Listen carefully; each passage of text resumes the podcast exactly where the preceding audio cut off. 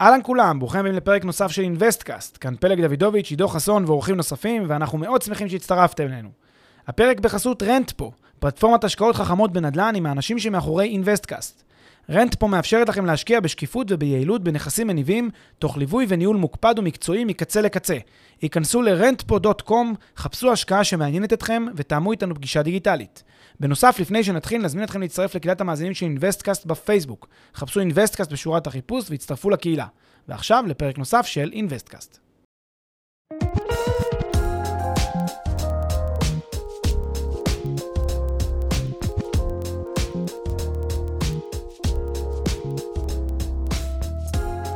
שלום לכולם, אנחנו בפרק מספר 15 של אינוויסטקאסט, והיום אנחנו רוצים לדבר על התהליך ההכרחי של למידה לפני כניסה להשקעה מכל סוג שהוא, ועל החשיבות של אותו תהליך, וגם לנסות למצוא ולדבר על נקודת האיזון שבין אה, מתן אמון בגורמים שמלווים את עסקת ההשקעה לבין קבלת החלטות אה, מודעת ועצמאית.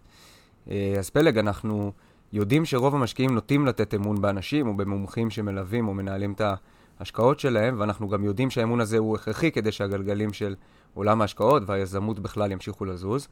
אבל uh, עד כמה אנחנו צריכים לתת אמון, או מה גבולות הגזרה או גבולות האחריות שלנו בתהליך של כניסה להשקעה? הסיפור של uh, השקעות uh, מיודעות, כמו שאנחנו קוראים לו, הוא סיפור, אני חושב, קריטי uh, לכל משקיע, לכל משקיעה, ש... שנכנסים להשקעה uh, בארץ, בחו"ל, בין אם זה בנדל"ן, בין אם זה בשוק ההון, בין אם זה uh, במכשירי השקעה אחרים, בסטארט-אפים למשל. החשיבות של השקעה מיודעת היא מתבטאת ב, ב, בשני רכיבים. קודם כל ברכיב השלילי. כשאנחנו לא עושים אה, השקעה מיודעת, כלומר אנחנו נכנסים להשקעה בצורה, אה, אפשר לקרוא לזה תמימה, בצורה אה, ללא בדיקות, אה, ללא שאנחנו לומדים לעומק, ללא שאנחנו מכירים מספיק את השדה, לא שאנחנו מכירים מספיק את הנכס, את הפרויקט, את העסקה. אמ, מה שאנחנו עושים, אנחנו בעצם מעבירים את כל, ה... את כל שיקול הדעת שלנו למישהו אחר. אנחנו נותנים לו בעצם לקבל את ההחלטות שאנחנו היינו אמורים לקבל, אנחנו נותנים לו לקבל אותן. עכשיו, בהרבה מקרים, הרבה אנשים נוטים לחשוב שבסדר, אין בעיה שמישהו אחר יקבל את ההחלטה עבורי. בדיוק כמו שיועץ השקעות בבנק, כשאני מוסר בידיו 100 אלף שקל כדי שישקיע וישחק עם מניות ועם אג"ח, אני סומך עליו שהוא יעשה את זה טוב, אז אני גם סומך על אנשים אחרים שמנהלים לי השקעות אחרות, שהם יעשו את זה טוב. ואז הנטייה שלנו היא להגיד, אני מוסר את שיקול הדעת שלי אליו, אבל אני לא ממש למישהו אה, כזה אלמוני, שאני לא יודע מי הוא, שאני לא יכול אה, להכיר אותו, לא יכול להגיע אליו. זה למישהו שאני מלכתחילה סומך עליו, סומך על שיקול הדעת שלו. אני גם פחות סומך על עצמי בדברים האלה, ההנחה שאני פחות מבין בהם, פחות טוב בהם, ולכן כשאני מוסר לו את uh, שיקול הדעת הזה, אני כאילו מוסר למישהו שהוא טוב בדיוק כמו שאני הייתי יכול להיות, ואפילו יותר מכך. ברוב המקרים זה יותר מכך. ככה אני, ככה הרבה אנשים מניחים. אז הרכיב הראשון של ההשקעות מיודעות זה שאנשים בעצם לא עושים השקעות מיודעות, הם בעצם מוסרים את שיקול הדעת שלהם למישהו אחר מלבדם. והרכיב השני זה הרכיב החיובי של ההשקעה המיודעת, זה מה היה קורה אם כן הייתי לומד את העסקה. מה כן הייתי אה, שם לב אליו, מה כן הייתי מקפיד לבחון. עכשיו בואו נעשה שנייה לצלול לכל אחד משני הרכיבים. הרכיב השלילי, זה שדיברתי עליו קודם, רכיב שבו אני בעצם מוותר על, על, על שיקול דעת עצמי, נותן למישהו אחר להחליט. כאן יש כמה, כמה דברים שצריך לקחת בחשבון. קודם כל, אחד שמנהל עבורי את ההשקעה, מנהל עבורי את ה... הוא עושה את הדברים מנקודת המבט שלו. עכשיו, לא חשוב כמה אני סומך עליו וכמה אני נוטה להאמין לו וכמה הוא בן אדם אמין ושטובתי יקרה לו מפז, זה בכלל לא משנה, כי דבר אחד בטוח, בוודאות, האינטרסים שלו עולים על האינטרסים שלי. גם אם הם 99 אחוזים, גם אם הוא פועל כמעט כולו לטובתי, עדיין יש לו אינטרסים ולו בודדים, אה, שהם עולים על האינטרסים שלי. ובעצם כשאנחנו מוותרים על שיקול הדעת שלנו, אנחנו בעצם צריכים להיות, האם, האם אנחנו רוצים למסור את השיקול דעת למישהו שהאינטרסים שלו לא חופפים אחד לאחד לאינטרסים שלנו. זה מה שאנחנו צריכים לשאול.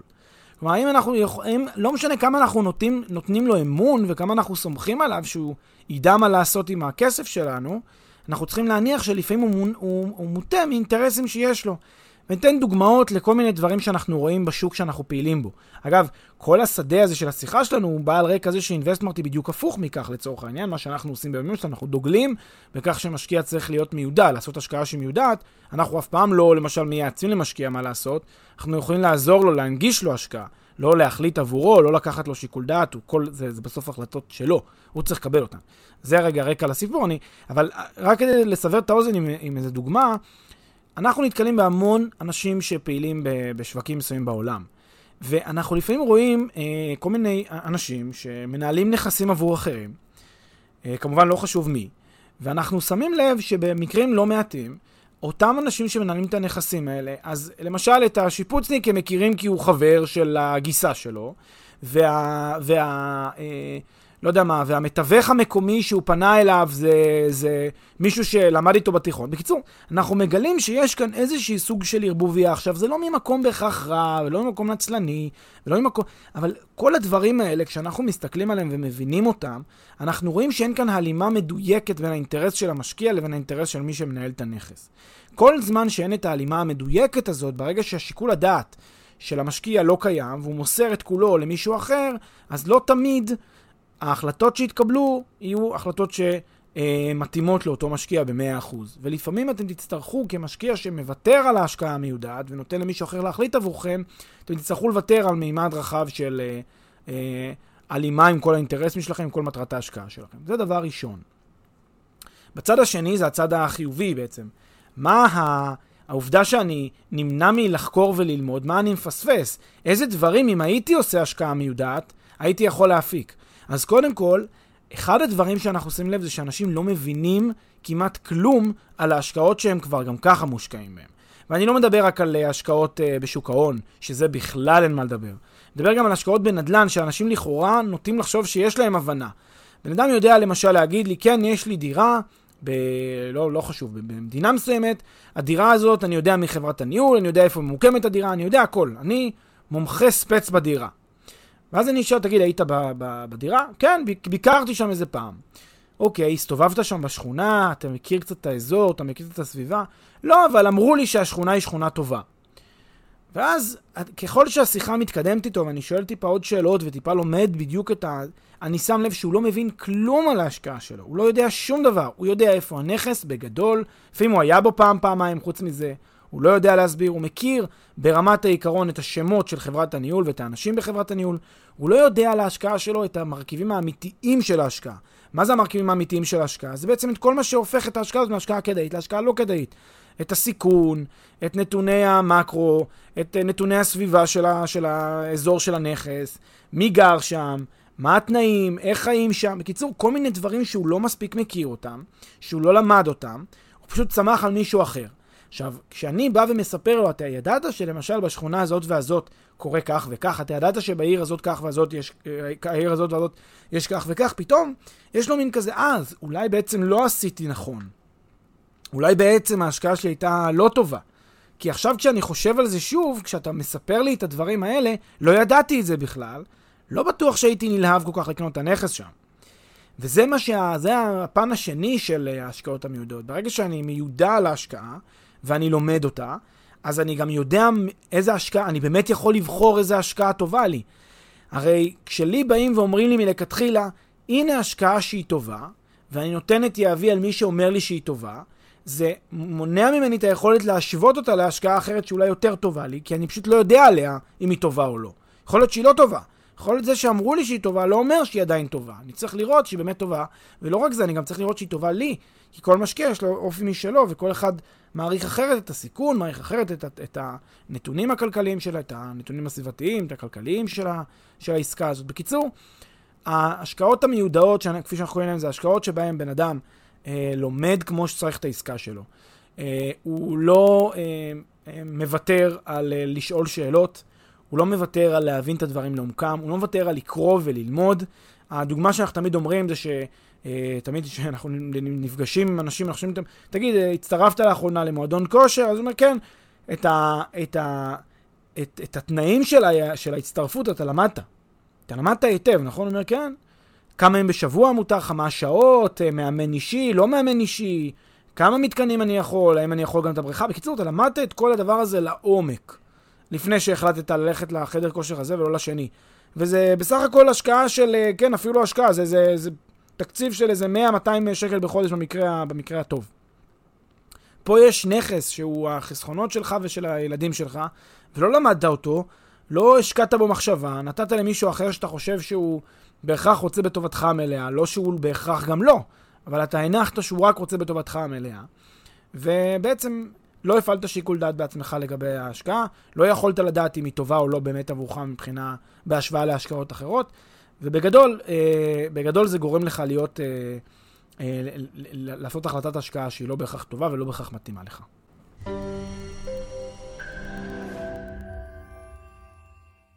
לפני שנמשיך, כמה שניות מזמנכם. הפרק בחסות רנטפו, פלטפורמת השקעות חכמות בנדל"ן עם האנשים שמאחורי אינוויסטקאסט. רנטפו מאפשרת לכם להשקיע בשקיפות וביעילות בנכסים מניבים, תוך ליווי וניהול מוקפד ומקצועי מקצה לקצה. היכנסו ל-rentpo.com, חפשו השקעה שמעניינת אתכם ותאמו איתנו פגישה דיגיטלית.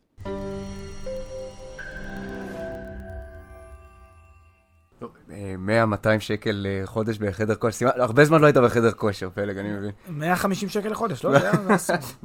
כן, ב-2008. אה, בכל אופן, אם אנחנו, אני רוצה לשאול שאלה, אם אתה צריך לשרטט את ה... כלומר, באמת להגדיר איפה, איפה, אז בסדר, אבל בסופו של דבר אנחנו מבינים שמצד אחד באמת צריך לסמוך על המומחים, כי, כי, כי באמת אי אפשר לעשות הכל לבד, בסדר? בטח אם אנחנו לא מומחים, ובטח אם זו פעם ראשונה, אפילו אם זו לא פעם ראשונה. אה, ומצד שני, כמו שאתה אומר, צריך לעשות את התהליך אה, המעמיק של הלמידה כדי שההשקעה תהיה מיודעת. איפה היית משרטט את, ה, את הגבול? איפה היית שם את האיזון הזה? אני חושב שפשוט ההנחה שצריכה להיות היא שמי שמלווה את ההשקעה, הוא נכנס לתפקיד ברגע שאני סיימתי ללמוד. זאת אומרת, אני... בכלל אני לא צריך להיות, לא צריך להיות איתו באיזשהו מגע. אני צריך לקבל ממנו הצעת השקעה, לצורך העניין, הזדמנות השקעה, בין אם זה הזדמנות השקעה דיגיטלית שמישהו מראה לי אותה באינטרנט, או בין אם מישהו נפגש איתי ומסביר לי אותה. מהרגע הזה אני צריך לקחת לי זמן, לא לדבר עם, עם הבן אדם הזה, לא לדבר עם אף אחד שקשור אליו. אני יכול לשאול אנשים עליו, איך הוא, אני רוצה עוד לקבל קצת רושם עליו, אבל הוא לא העניין פה, העניין פה זה ההשקעה שלי. מה שאני צריך לעשות זה ללמוד את ההשקעה, ללמוד אותה טוב, להחליט שההשקעה הזאת מתאימה לי, ואחרי... הוא משמש ככלי בסופו של דבר למימוש של... למימוש של מה שאני בחרתי שהוא טוב, כן. ב- לפי שיקול הדעת שלי. ואחרי שעשיתי את כל התהליך הזה, הנחלתי למנות אותו, אז אני יכול להיות רגוע שגם... אז, לא, אז עכשיו, יכול להיות גם שאחרי שלמדתי כמו שצריך, אני עדיין אחליט שהוא לא טוב לי. בגלל שקיבלתי המלצות שליליות, אבל תודה על ההזדמנות, למדתי משהו מאוד חשוב על השוק המקומי. עכשיו אני אלך לחפש מישהו אחר שאני כן סומך עליו, שידע לנהל את זה גם טוב as good as him, אולי טוב יותר. אז, אז זה, זה האיטרציה, אני חושב, הנכונה לעשות פה. כלומר, אני קודם כל צריך להשתכנע שההשקעה היא טובה, אחר כך לעבור לחברת הניהול או לאיש הניהול שינהל לי את זה, ו... ולא הפוך, ולא... ובטח לא לוותר על למידת ההשקעה. טוב, אז uh, תודה רבה, ופעם הבאה בפרק מספר 16. תודה.